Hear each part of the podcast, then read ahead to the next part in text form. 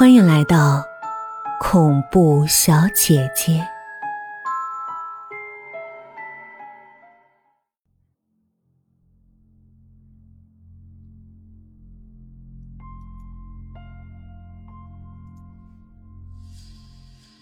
地下停尸房的传说中，三号停尸房。地下二层的停尸房常年处于低温状态，十分阴冷。穿过走道，停尸库房外有一间小办公室。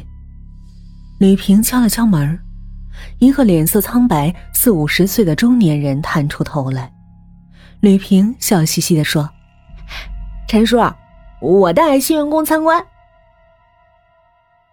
停尸房有什么好参观的？”老陈嘟囔着，从屋里拿出一串钥匙问：“哪个库？”“啊，三号库。”吕平说完，老陈神色陡然一变。吕平装作看不见，抓过钥匙说：“谢谢陈叔。”然后冲刘云招招手，迅速走了进去。“老院长就死在三号库，这个库太旧了，现在只是备用。二十年前，这里的管理员就是老陈。院长的事儿发生后，懊悔不已。老陈认定，当时如果自己不请假，就不会发生丢尸体的事儿，老院长也不会死。所以从那时候到现在，他一天假也没请过。他对三号库特敏感。”吕平边介绍边把门打开，刺鼻的霉味儿扑面而来，两人赶紧戴上口罩。这种抽屉式的冷藏柜没有单独的柜门。档案上说，老院长死在四杠二的柜里。刘云数了一下行列，准备拉开抽屉，吕平急忙阻止：“上一个打开这个柜子的人死了。”刘云触电一般把手缩回去。吕平说：“十年前，有个男员工，也像你一样，来到这儿就打开了这根抽屉。回去没多久就精神分裂了，在咱们医院精神科住了几天，最后因为并发症死了。”“并发症？”刘云皱皱眉，“精神病能有什么并发症？”“病历上就是这么写的呀，你感兴趣的话，你可以问问精神科的王大夫，当时他是主治医师。”吕平也不知所以然。刘云在柜子前站了片刻，一狠心拉开了抽屉，吕平不由自主倒退了几步。这个抽屉里霉气斑斑，毫无特殊。刘云往里瞧了瞧，空空如也。“其实有什么东西，二十年了也早就没了。”吕平催促刘云赶紧撤，刘云不仅不走，反而说：“你帮我个忙，躺进去试试。”吕平差点跳起来，连连摇头：“你开什么玩笑？你再说了，我有幽闭恐惧症。”“那我躺进去，你在旁边帮我看着。”刘云说道。“这个谜团不解开，我会一直做噩梦的。”说完，他就拉开了另一个格子，稍作清理后便躺了进去。这种柜子非常狭窄，进去后几乎没有活动的空间。刘云发现根本够不着门框借力，只好用脚蹬着格子底部，手在上臂用力摩擦向里滑。抽屉吱吱动了几下，走了不到十公分。“帮我推一下。”刘云在里面闷声说。吕平哆哆嗦嗦走过来，将刘云塞了进去。半分钟过去了，刘云毫无声息。吕平手足无措，连忙把抽屉拉开。刘云从里面翻身坐起，满头大汗，有些站立地说：“这太可怕了，在里面活活冻死，比活埋还恐怖。老院长为什么要选择这么极端的方式？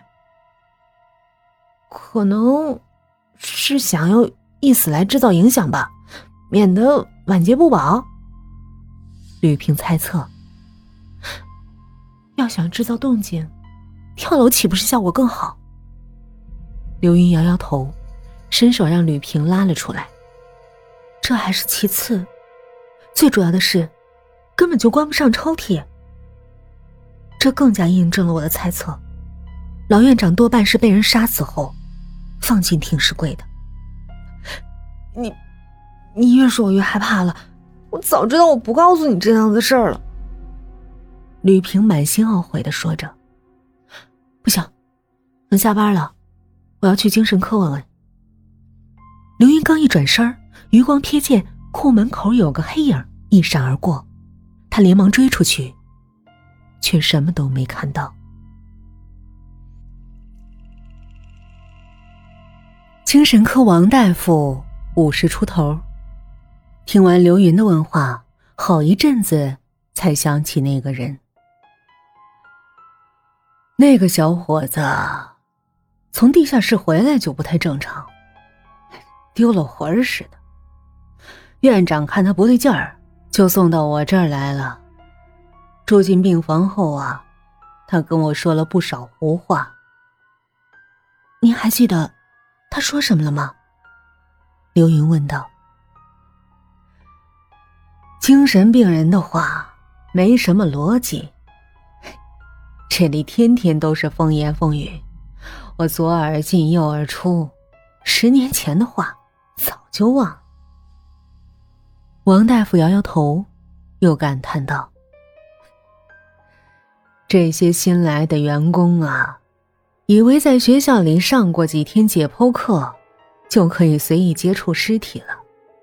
其实解剖教学的尸体要经过提前处理，停尸房里的尸体是很多细菌病毒的宿主，很容易感染接触者，如果防护不当，不知道会得什么病。那小伙子估计是感染了疯牛病后狂犬病一类的神经性病毒，这种病毒啊，顺着神经传播，很快就会从脊髓入侵到大脑，然后就疯了。听王大夫一说，刘云有些后怕，幸亏三号库已经没有尸体了。线索断掉，刘云只好告辞。刚刚来到电梯口，有人拽他袖子，一名中年护士似乎特意过来找他。他四下看了看，小声说，我刚才听到你们谈话，那个小伙子我印象挺深的，他临死前不停地念着说，疯了，脑子坏了，不能吃了。刘云愕然，想要追问，这时电梯到了，护士低头迅速离去。刘云忽然想起什么，急忙跑去找吕平。他想起吕平曾经说过，二十年前有谣言说医院提供死人脑子给领导吃，他隐约觉得这并不是无稽之谈。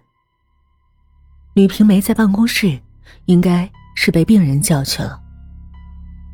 刘云正往病房区张望，看到院长在走廊里冲他招手，估计这两天不务正业被院长发现了。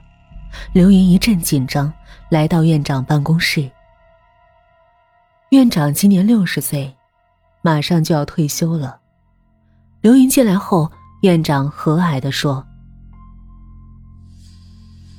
我看过你的简历，你是学校的第一名。我临近退休了，还能招到你这样的人才，也算职业生涯上画了个圆满的句号。刘云垂下头，有些害羞。院长话锋一转，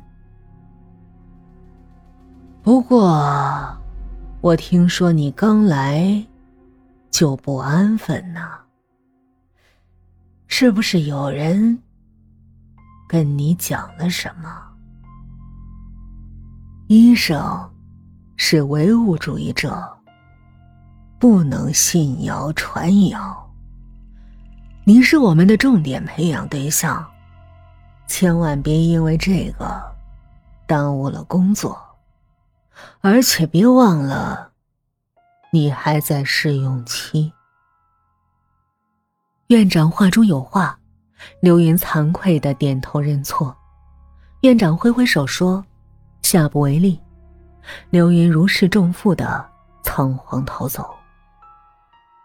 他明白吕平不会打小报告，否则要一起挨批，那么只有停尸房的老陈了。他无端地觉得这个老陈很有问题。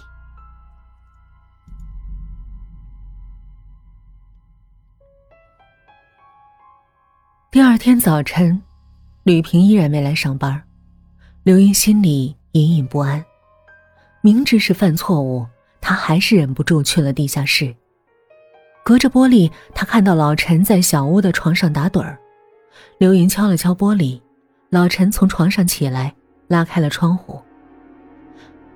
吕平来过吗？刘云壮起胆子问。老陈摇摇头，面无表情。灯光下，他的脸白得刺眼。刘云感觉这里比停尸房里面还可怕。刚要回去，老陈从窗户伸出头来问：查到什么没有？刘云吃了一惊，磕磕巴巴地说：嗯，没没查什么。你说老院长是被杀的？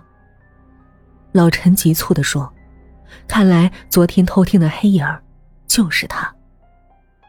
啊，我我随便猜的，小说看多了，爱胡思乱想。